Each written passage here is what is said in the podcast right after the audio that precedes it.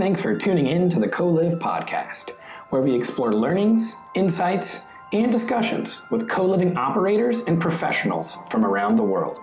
If you're a first-time listener on our podcast, just a quick reminder that Co-Liv is the world's largest co-living association with the goal to connect, educate, and empower co-living professionals. To join our network or find out about future meetups and other events, please visit coliv.org. That's C-O hyphen L-I-V.org. This week's episode is brought to you in partnership with Young Global Living, the platform for your co-living space based on your preferences. With Young Global Living, you can find a new place to live, discover new work opportunities, and connect with other community members all on one platform. Young Global Living wants to make experiences the new kind of living by matching co livers with like minded communities and providing co livers with local perks where location is no longer a barrier. Feel free to look in the show description for more info on Young Global Living, as well as a link to their website, Young Global Living, where you want to be. Let's hop right in to today's episode.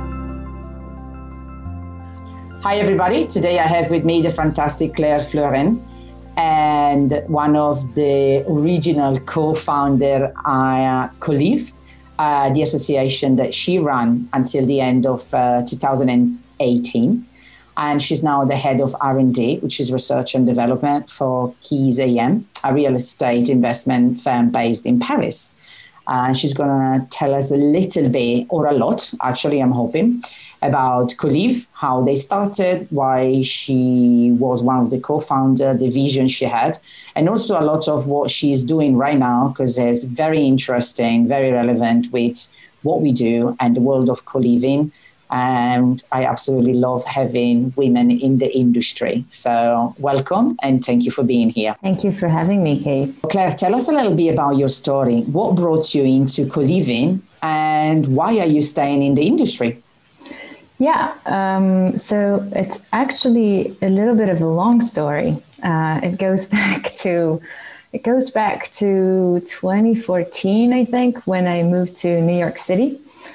I actually met Ryan Fix, who is one of the other co founders of Co-Liv. Um, when I moved to the city, so New York, uh, because I was looking for housing, and he was running Pure House, which was one of the first co-living operators in the US.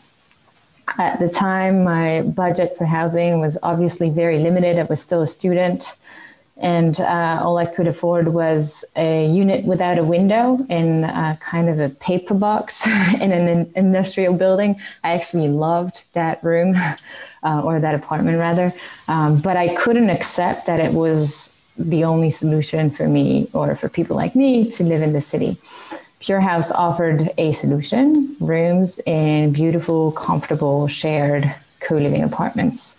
And that's that's sort of when and how I got um, to know co living. It was also on um, a lot of people's lips at the time in real estate, and I, I was uh, doing urban planning and real estate. So I was reading about it, um, and soon professional organizations such as ULI, Urban Land Institute, started to write about it.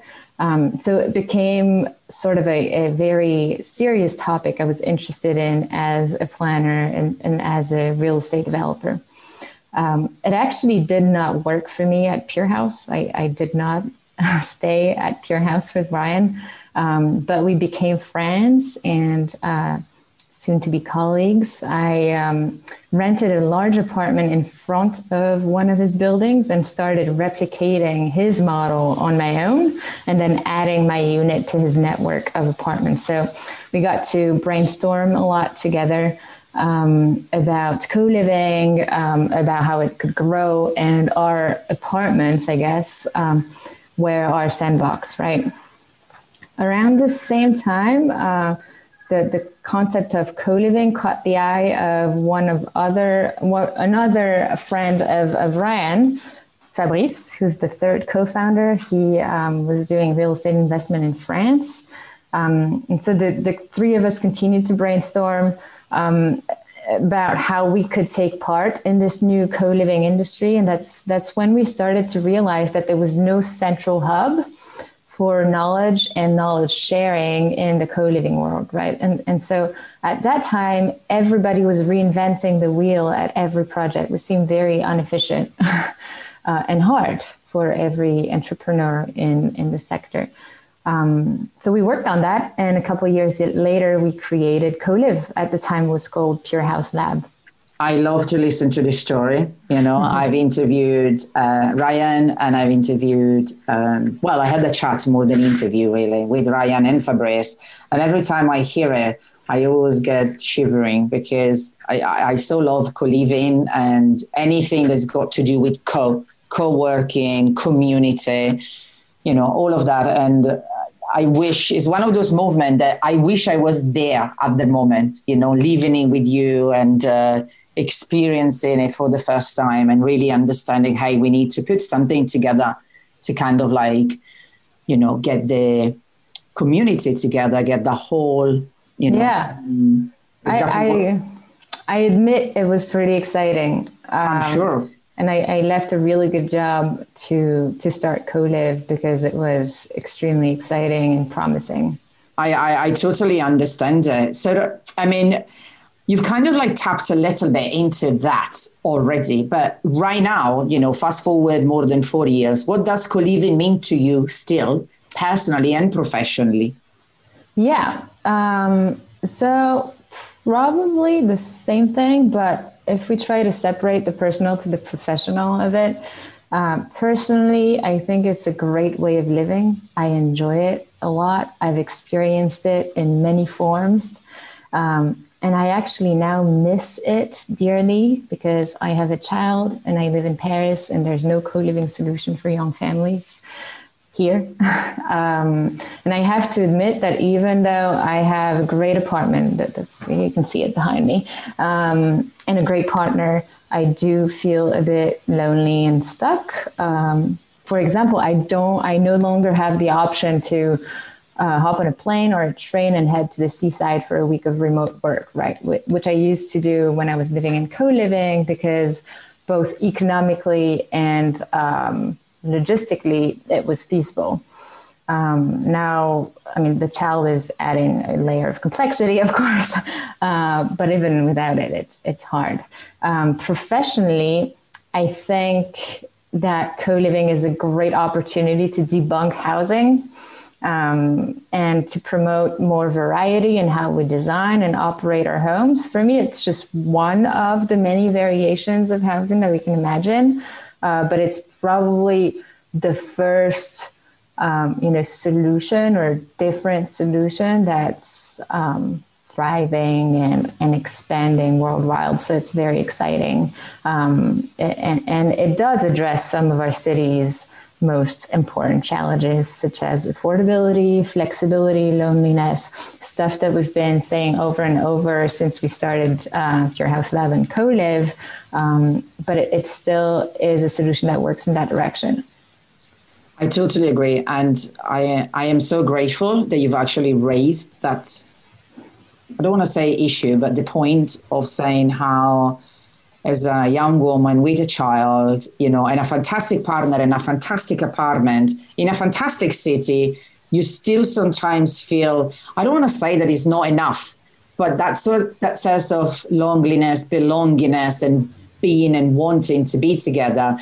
I absolutely agree. I think that the more you experience it, the more you will miss it more and more and more. And I know that there are um, there's a couple of French actually developers that are looking into doing more co-living, uh, which is targeted for families. Yeah. Now, will they be able to do it in Paris? I don't know. You know better because obviously you understand the estate, you know the the, the you know the whole estate section. You know, sorry, you understand better the whole sector and the French market but I, I love the fact that they're really thinking about that. I, I, I do think about a lot of my friends uh, so I decided not to have kids in my life, but a lot of my friends who, ha- especially if you are an expat or yeah. even if you moved from one city to another, and so you don't have that sort of circle of, you know, family and aunties and cousin and stuff like that that you can tap into all the time. Your friends become that, yeah. and having having a situation where you live surrounded by many of these people in very very close proximity maybe even in the same building make your life so much easier because it's very tough yeah um, and it's quite well documented actually in sociology um, whether you are an expat or somebody moving from elsewhere or just an urbanite um, cities have made us lonelier. Is that yeah? Does that work? More lonely.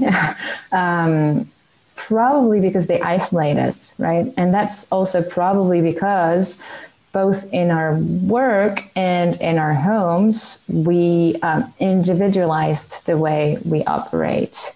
And, and despite the famous saying, you know, it takes a village to raise a kid or a family, we uh, are sort of trained or um, led to believe that we can do it on our own um, when we may not have to. And I think um, I think that's becoming more and more visible now that the COVID crisis has hit us pretty hard.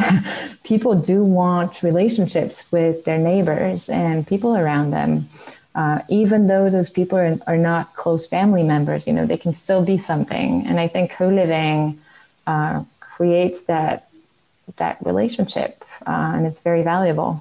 Totally, and you're absolutely right. I think the cities, in my personal, uh, obviously opinion, I, I don't, and, and, because I've lived in London for such a long time, I can see a lot of loneliness in London. And one of the reason is because often you live in an area, you work in another area, your colleagues come from a totally different area, and you mix a lot with your colleagues, right? Um, and it's very difficult then to keep it because you know like it takes you maybe 45 50 minutes to travel across town to go to just someone's dinner in their house or something and you think oh do you know what? Can we meet in town center? And it's like oh but i can't travel. I can't make this. Nah. I don't want to take public transport on my day off. And that's what it becomes. And you're absolutely right. Co-living and again co-working are really targeting this because now with the fact that we don't necessarily need to go into the office mm-hmm. or commute that much to travel to a place you can work in a co-working space next to you which means everybody there is from around your area. And so the relationship that you will you know forge and you will strengthen will all be more local. And that is i think what will make people life better. Yeah i agree. But um, i would add that it requires management and community management, right? It doesn't, a, a shared space on its own is not enough. And Ryan used to say, actually, when he was running uh, Pure House, that surprisingly to him, co living appeared to be a better solution for introverts than for extroverts. I don't know if we have enough data to prove or unprove that, um, but it doesn't really matter. That the I guess the lesson here is it's the management and the way you're able to bring people together without forcing anybody um, is is the job right? That's what matters. And that requires professional community management which is part of the value proposition of a co-living or a co-working not part of the value proposition of a regular roommate situation or a shared office. Yeah totally. I agree. Um, i've seen that happening in the co-living i run and totally, yes. Sometimes the introverts are the one that, uh, uh, most of the time actually. So I totally agree with Ryan. Are the one that you know thrive more and actually re- really flourish into maybe like people that then take more initiative and decide that they want to have more stuff happening in their community. It's um, yeah, yeah. Well, you know, when what what you and Ryan thought back in the day is uh, still so relevant. Um, but I wanted to tap a little bit more on what you're doing right now. Um, so you are the head of R&D, which is research and development for Keys AM. Uh, Keys AM is a real estate investment firm based in Paris. Um, would you like to share a bit more about your role and yeah. how much obviously co-living is emerging in the real estate sector? Yeah, so maybe let's start with it. I got into this job because I knew about co-living. At least I guess. Maybe we should ask my boss, but um, I think it helped. Um, and my role right now at, Keys is to identify and test new solutions and new strategies for real estate, as simple or complicated as that. And the idea is for us to go through that experimentation process so we can decide whether or not we should scale those solutions in our investment portfolios, right? So it's really a strategic role where um, we go back to the user's needs, which is very common in every single industry except real estate. Uh, we study users, we study their needs, um, we identify opportunities, develop solutions, or or study existing solutions, and then roll on, right? Roll out. Um, co-living is one of those solutions, obviously. Even though for me at least, and I think for most of us at Keys, it has completely graduated out of the R&D stage, right? It's not a research and development uh, product anymore. It's, it's just a product that's developing. Um, so we, um, we do work on co-living in the sense that we do try to invest in it and develop it further. Um, we invest in both companies, operators, and real estate. Um, but it's for us, it's almost reached its uh, mainstream stage. I mean, not not yet, but uh, it's getting there. I, it's really nice that um, I don't I don't know how how can I put this on? I love seeing in a sort of way cross pollination when it's about like you know you just said before that you know your your boss in a sort of way chose you because you knew about co-living. I love that. I love seeing how uh, you know, I have been in the real estate sector as well, and uh, I think there is so much more that we can do. And and considering it is one of the sector that has like maybe the highest turnover on one of you know on some of the investments, it's sometimes shocking to see how ancient in a yes. sort of way they are. And I absolutely love the fact that, you know, in this case, obviously Keys Asset Management in your case, but also many others now are coming up to the young kids, let's say, or to the new kids in the block and say, well, actually, you know, you might not know a lot about these things, but you know a lot about these things. And we, if we can combine them together, hence the cross pollination, your skills with my skills, I can teach you things and you can show me, you know, that's I think, are the real estate companies that will be future proof, and the other yeah. ones will. I, I do believe so too, and and I think on that regard, Keys is uh, is a really great company. Uh, we we do value. Uh, the, the, product, you know, so the actual experience that we develop for our users, a great deal. That's what made the company, and um, and we are um, or we try to invest res- with responsibility, right? Um, we um, we have quite strict values in terms of uh, sustainability and ethics, and I think that also um, votes for better real estate. In fact, the, some of the objectives of our um, R&D department are to look um, into the impact of new economies on real estate, especially the sharing economy, uh, but also um, in France, there's something called économie sociale et solidaire.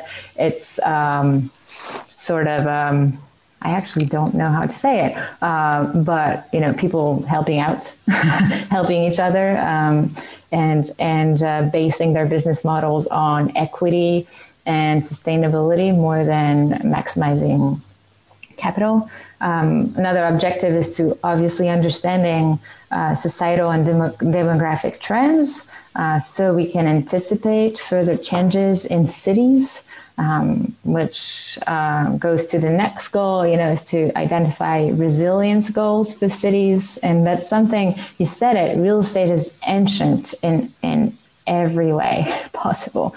Um, and real estate investors are not used to think about their jobs are as um, further building the city, uh, but I think it's absolutely central, right? And so pushing further and further those sustainable development goals applied to cities development and real estate are essential to our jobs to my job as r&d um, director at keys but also I guess, the, the entire real estate investment uh, industry. And co-living, co-living is perfectly in line with those goals.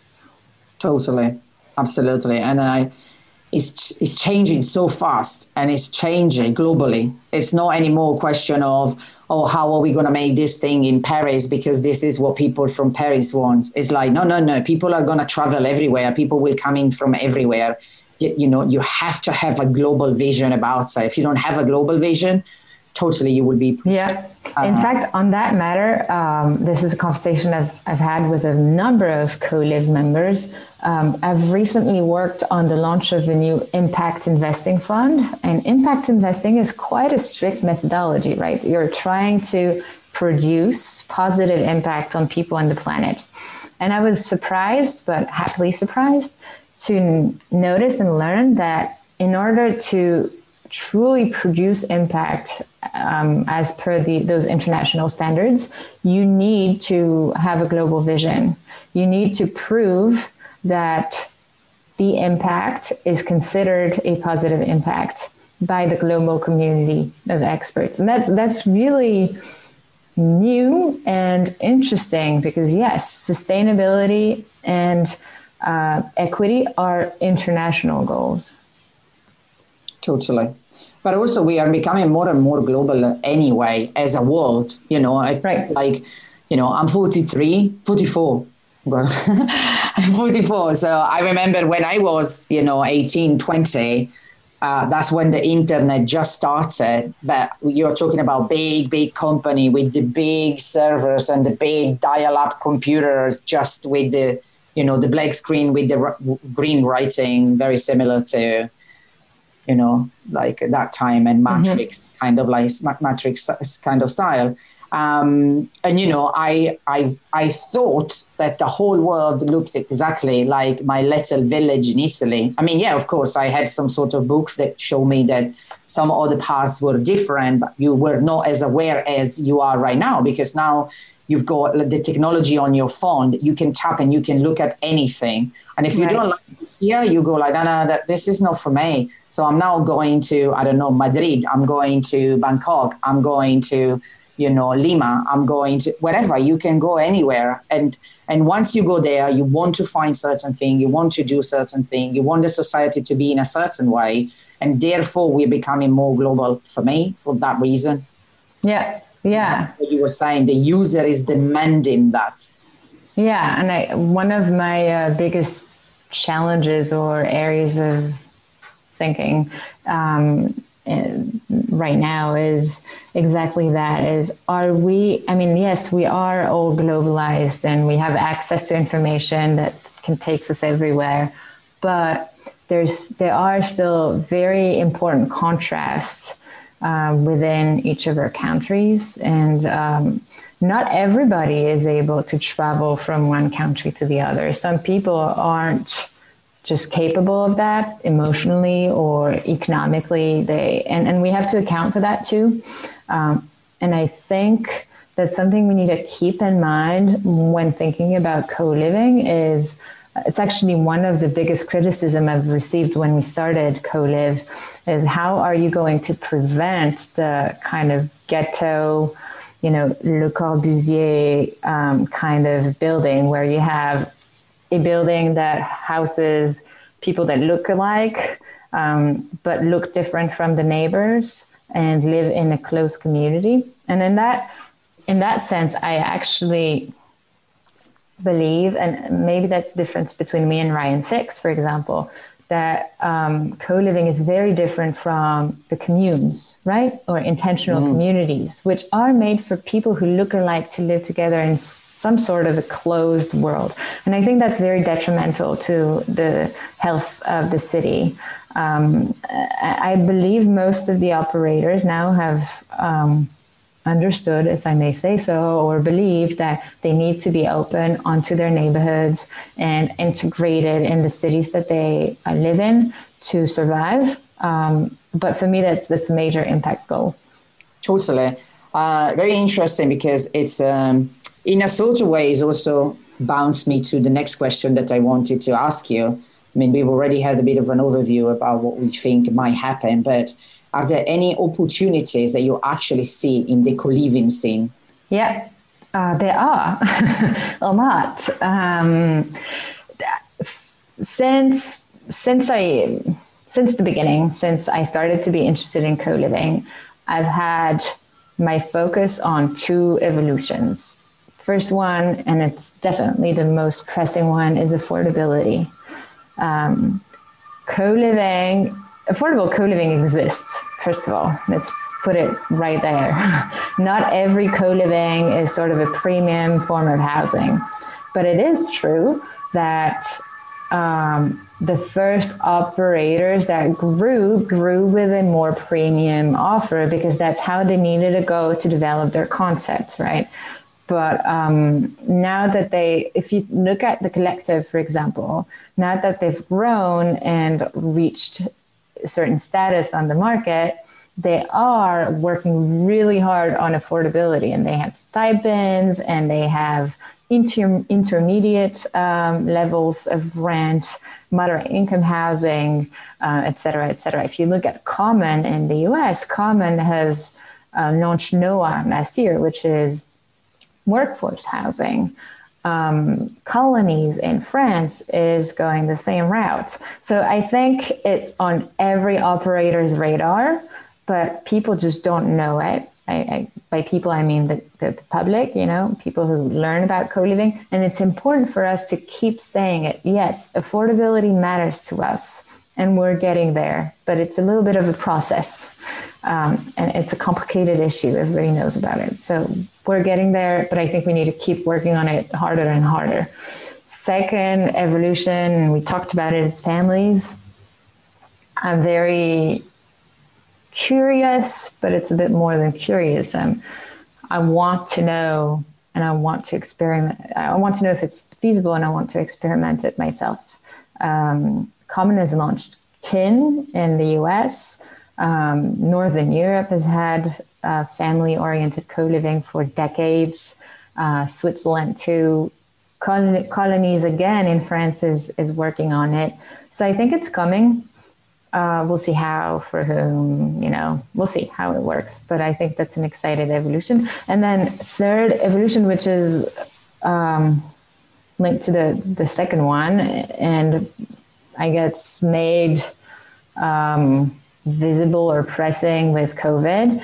Um, are dual or multiple residences and the possibility to maintain several homes for people who uh, want to be able to live close to their company's office sometimes and then live somewhere else wherever they want to be some other times um, and that's something i've discovered is quite frequent in paris actually a third of people under 30 and a third of people over 55 um, do have two homes. They fiscally they maintain two homes, so they have two home addresses. Um, that must be very cumbersome in, in many ways, but surely co-living can facilitate that. So is there is there a new co-living concept where instead of having one room somewhere, you have several rooms in several somewheres?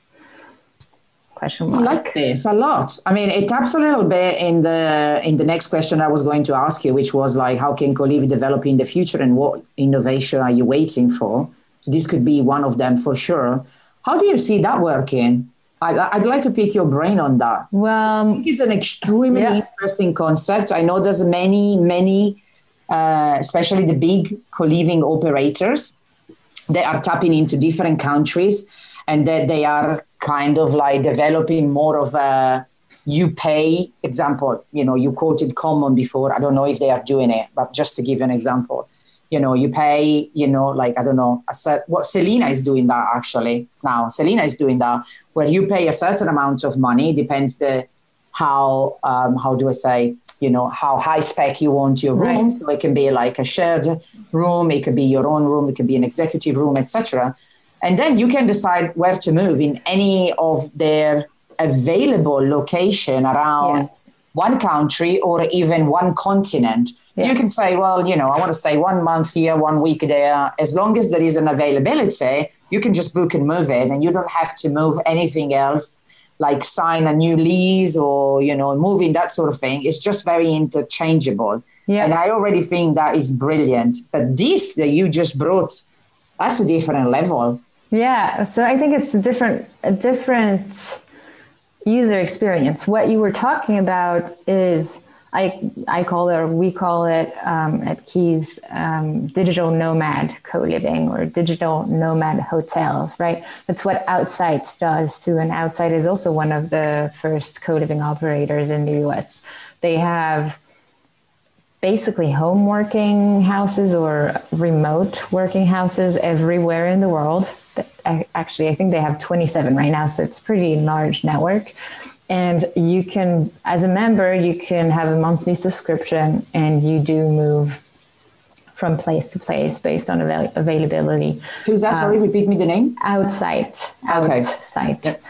um, Roam was also doing that but i think they went out of business but they were uh, pretty famous at some point in the last few years. Um, but that's only suitable to those people who can be completely remote, right? Oh, totally. Um, which is still not the majority of people on Earth uh, and in cities. Um, now, I think you have a more common um, habit or life experience or lifestyle that could settle after COVID, which is um, you decide to live in a small city because it offers a better quality of life, right? But your work is in the, the nearest capital city or big city. So you do still have to go to the office from time to time. Maybe it's two days a week, maybe it's one week uh, or two per month. Maybe it's one month every six months. I don't know what whatever pace your company requires, but it's it's frequent. It's a regular schedule, um, and you can plan ahead, right? Um, so in that setup, you could imagine that you have either your own home, traditional home, or um, a space in a co-living uh, site in the small city you live in. So let's say you have you are a family. Let's say let's say it's my family. So we live in a small city. Um, we have a great quality of life. We have more space than we could have in a global city. We're close to nature. We have a great community, et cetera, et cetera, right? Um, it can be a co living setup, it can be something else. But then one, um, every other week, I need to go to Paris for my work. Well, I can go there. Let's say my partner is on the same schedule and there's some sort of solution for my kids to be babysat. um, one week, every every other week, I can travel to Paris and stay in maybe not an entire unit, but maybe in an ensuite bedroom in a great co-living space um, and stay there. And while I'm there, then my space in the smallest city is rented out. And, you know, the, the specifics and details are to be determined. Uh, definitely not um, well defined in my mind yet, but people do it already. Um, and certainly there's efficiency to be found uh, thanks to co living. So I think it's something to think about. I totally agree. I, uh, I'm smiling. Um, uh, obviously, people are only listening to podcast; they can't see me, but I'm smiling because for me, that's not just going to mean even more freedom in you know everybody. Even like you said, you know, you are you are a mother, so you are already thinking, even as a mother with a kid and everything, how can I, you know, work towards a, a future, you know, a world uh, in the future that will allow me to to be more flexible, like if I were a single digital nomad. And why not? You know, yeah. why not? We have all the resources to do it. But what makes me smile the more, sorry, the most, is the fact that I think we are changing people's mentality of that sort of, which I believe also is very ancient in within the real estate of it's my home and only I am staying into my home. I'm not going to let someone I don't know coming into my home, which already has been disrupted greatly by Airbnb many years ago, mm-hmm. which was like, no, why don't you open your door to random strangers and they pay you a bit of money, let them come in. And, you know, I remember back in the days, I was one of the first users of Airbnb amongst my friends, and a lot of people were like, you go into people's houses, you don't know anything. I can't believe these people are letting you coming in. And I'm like, it's awesome. It's yeah. such a great experience. And it's it's so exciting for me to see that we are changing towards that sort of world, which is a world I want to live in, which is yeah. yes, okay, I own this house maybe, but I mean, yeah, you use it and I'm gonna go and use it somewhere else's and that sort of like sharing economy. I love it. I love it. Yeah, well, you know, economists say that whoever they are, whatever their resources, people tend to optimize their resources and the, the, their means to um, make the best out of their situation, right?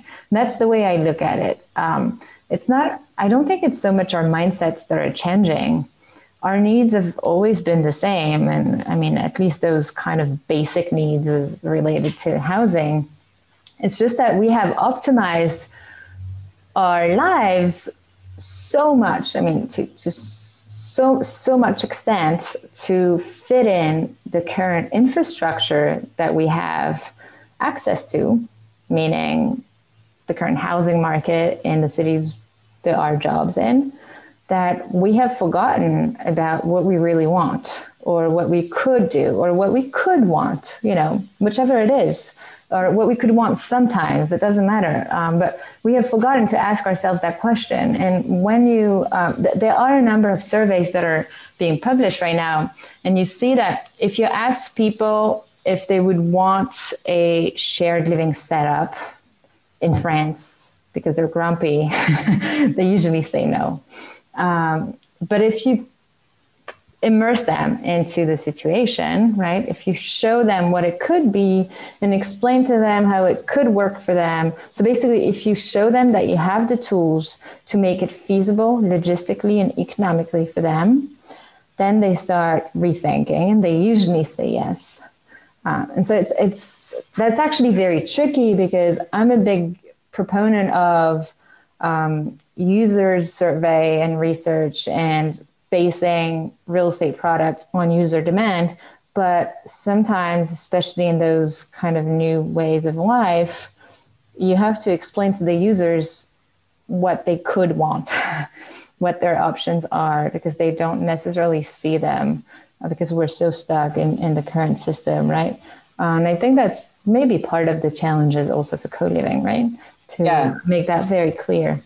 And um, again, you're tapping into my next question, which I think we kind of replied, but feel free to add more if you want to, which was going to be what potential do you see for the co living ecosystem? Uh, but mainly, I would be very interested to know what might do you want to leave? So, what mark does you know Claire want to leave um, in the um, co living world? Actually, actually, a very tough question. Um, I'm not sure, to be honest. Um, what I wish for co living is to become mainstream, mm, pretty basically, a mainstream housing solution, just like co ops or student housing has become mainstream. Now, what I want for housing might be a bit different and more ambitious than just co living. And I think I, I want housing to be as flexible and enjoyable as the other consumer products that we have access to in our in today's world. And it's it's very controversial to speak about housing as a consumer product. And I, at least in France or in urban planning, but I do think that it is a consumer product. Uh, yes, it needs to be protected because the right to have a home is something very important. But um, but we need, as professionals, to think about it as a consumer product so we can find better solutions. So I guess that's my bigger hope. Yeah, I mean, I think, you know, the HAAS, so House as a Service movement has already started. And uh, I, I really agree with that as well. I really think it's a consumer product. I really think it should be offered as a service. Um, and yes, absolutely, to take into consideration what you say, everybody has a right to a home and, you know, the whole thing. Right. But I think the fact that we I am very excited personally to be living this sort of revolution in a sort yeah. of way, if we want to call it, or evolution actually, of these sorts of things, because to me, it actually will mean higher standard. Because once you start to bring a service in, then people will want to start to have standards. It's not going to be anymore the question of, oh, I just need a place to stay in, I don't know, the fifth arrondissement. I never yeah. remember how you say in That's Paris. Uh, because I work there, so I need there. And okay, fine, that's the only thing I'm going to find, and I'm just yeah. going to take that.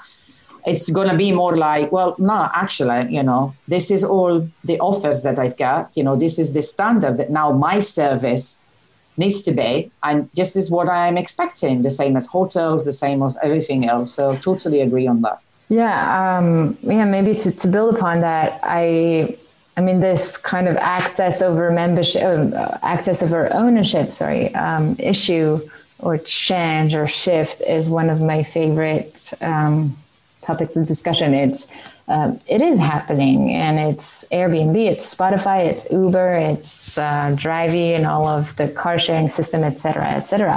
And it can be applied to housing, probably, and um, and ownership in housing might be a bit outdated. I mean, it has two roots to me.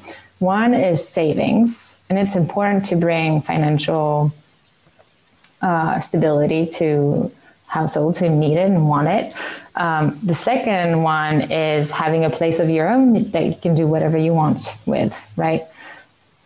To me, those two need, I mean, they've been combined in home ownership and people don't really de- disassociate them anymore, but they need to be separated, right?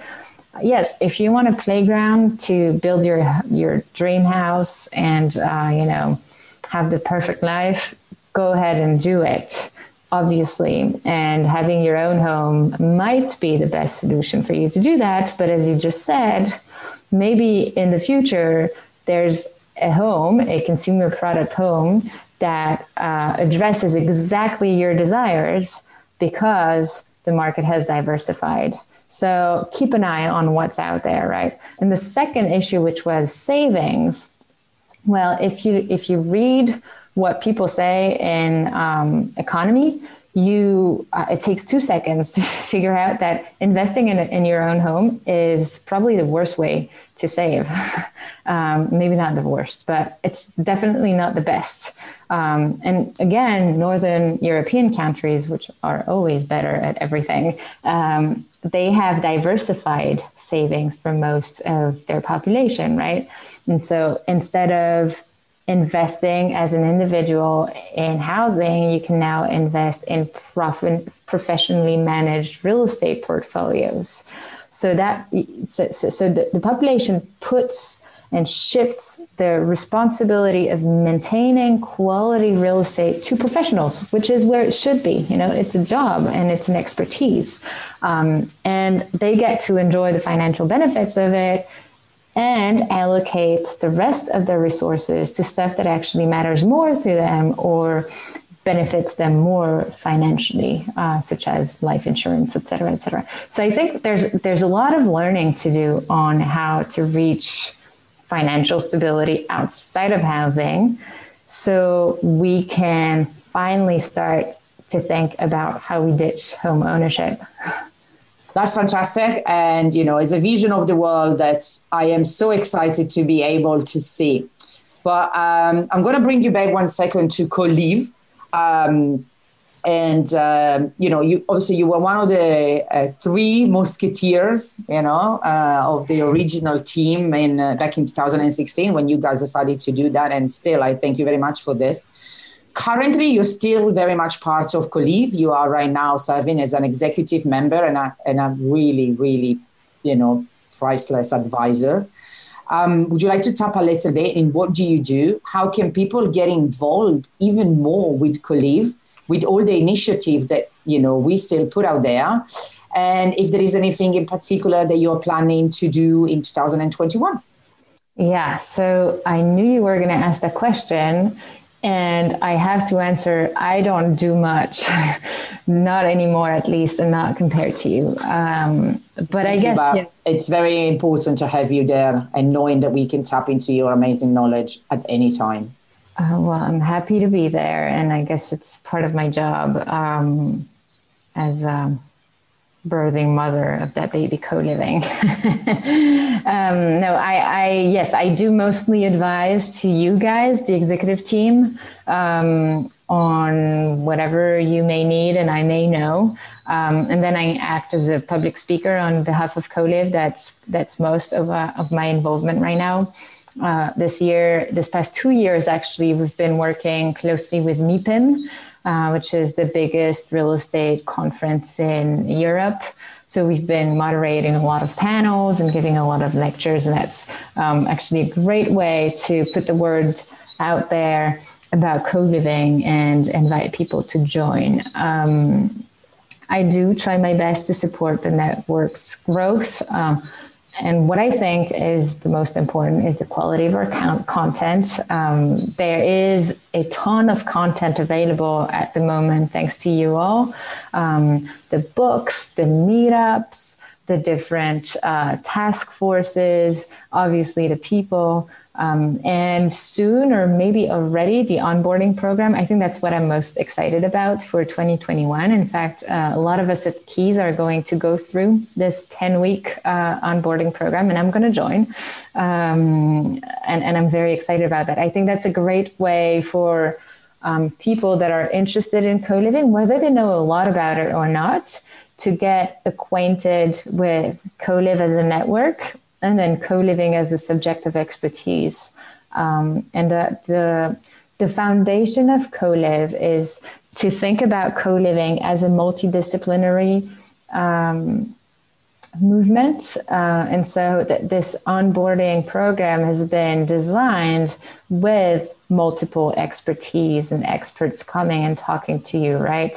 From real estate to finance to community management to design to uh, fiscal problems et cetera et cetera. And i think that's very important for people to keep in mind that in order for co-living to be a good product it needs to be holistic right?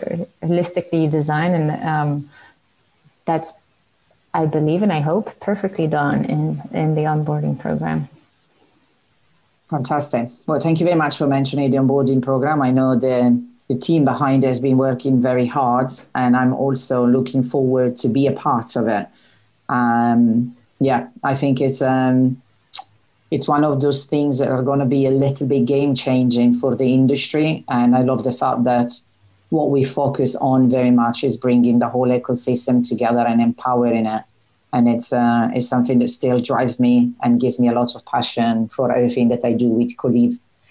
Um, so I really appreciate your time. I know you are a very very busy lady, and you know I I am so grateful that you gave us all this knowledge. You shared all of uh, your vision. I'm the one to be if grateful. I thought before that you were uh, you know, a visionary. I, after today's chat, I am hundred percent sure that you are, and I can't wait to leave, uh, you know, and to witness the world that you are envisioning. Um, obviously, you mentioned before that Co-Liv and co-living in a sort of way has helped you reach some of your professional goals because uh, it was one of your way in, let's say, keys uh, as a company as well. But I would like to know uh, if you have any personal or even exterior success story that you would like to share as a you know wrapping up of our chat together. Um, i don't know. Maybe if i can just jump back to your previous comment. A yeah. you're, you're, way too kind with me. I don't deserve all those compliments. Uh, but i think what's visionary or the vision that's um, inspiring is the collective vision of Co-Liv, right? And that's what's powerful about this network. It's that it's a collective and that we grow our ideas together to become better professionally and personally, but obviously, especially professionally. um, so maybe that's my success story. You know, I'm, I'm beyond grateful for the people I've met um, working at Co-Liv, running Co-Liv, and now um, interacting with the Co-Liv network, obviously for what I've learned also. But I think that the biggest success is that amount of collective knowledge that we are able to nurture and cultivate and grow together that make us a bit better than anyone outside of the network. yeah, I mean, wow. Uh, I, I'm such a great supporter of not just the co-living industry, but women in the industry. And yeah. You know, I know sometimes when I repeat it, people say that, you know, it's a bit one-sided. I don't care. I, I am. I, I yeah, me too. I actually wanted to uh, bounce back on your comment earlier, but I forgot. But yes, I love that you brought that up. I'm very proud of being a woman in real estate, um, of being a mother in real estate. And I think it makes a difference. It's so much tougher. so, um, yes, I think we need to keep bringing it up. I am so happy to see so many of us really kind of like making a lot of space in the industry because of those soft skills, yeah. not just you know how brilliant you know some of the women have done in their academic you know journey through their university bachelor degrees and everything which is fantastic. But also through our soft skills which are becoming more and more essential for the world we are leading into. I, I agree. And i think understanding the product is absolutely essential. And that may be something uh, women are better at in co living. But I have to add that it doesn't uh, eliminate the need for fighting and being aggressive to get those projects done and running and on the ground. And that's also something women can do very well. Totally. Watch this space. Yeah, more women led co living organizations. Correct. Well, again, thank you very much for your time. Thank and you. we are uh, recording this one halfway through December. So I am going to wish you a fantastic holiday season ahead and uh, a great 2021, hoping that we will be able to meet in person. That'd be great. Um, either in London or in Paris, then. Yes, welcome into London all the time. My favorite city in the world. But, I love uh, it too, actually. Um, I would love to come. oh, really? Thank well, you, Cate. Again, um, thank you very much. It was a beautiful chat, and yeah. I am really looking forward to being able to meet you personally very, very soon, and maybe to participate to some events together. Uh, yeah, please let me know. Um, I have been way too busy the last few months, but I'm hoping to have more time in 2021. So uh, please let me know if there's anything I can help with. Yeah, I definitely will. No worries. I'm never worried about asking. Okay. So thank you very much for your time. Thank you. I'll speak to you very soon. Bye bye. Au revoir. Au revoir. Thanks again for joining us today. And from all of us here at Co-Liv, we hope you learned a lot and maybe even picked up a few pieces of wisdom to help expand the co living movement. To check out the Co-Liv membership that will allow you to connect with other leading co living professionals, or even just to stay updated on future podcasts and upcoming events, head over to coliv.org. Again, that's co-liv.org. Thanks again for tuning in, and we look forward to having you back for our next episode.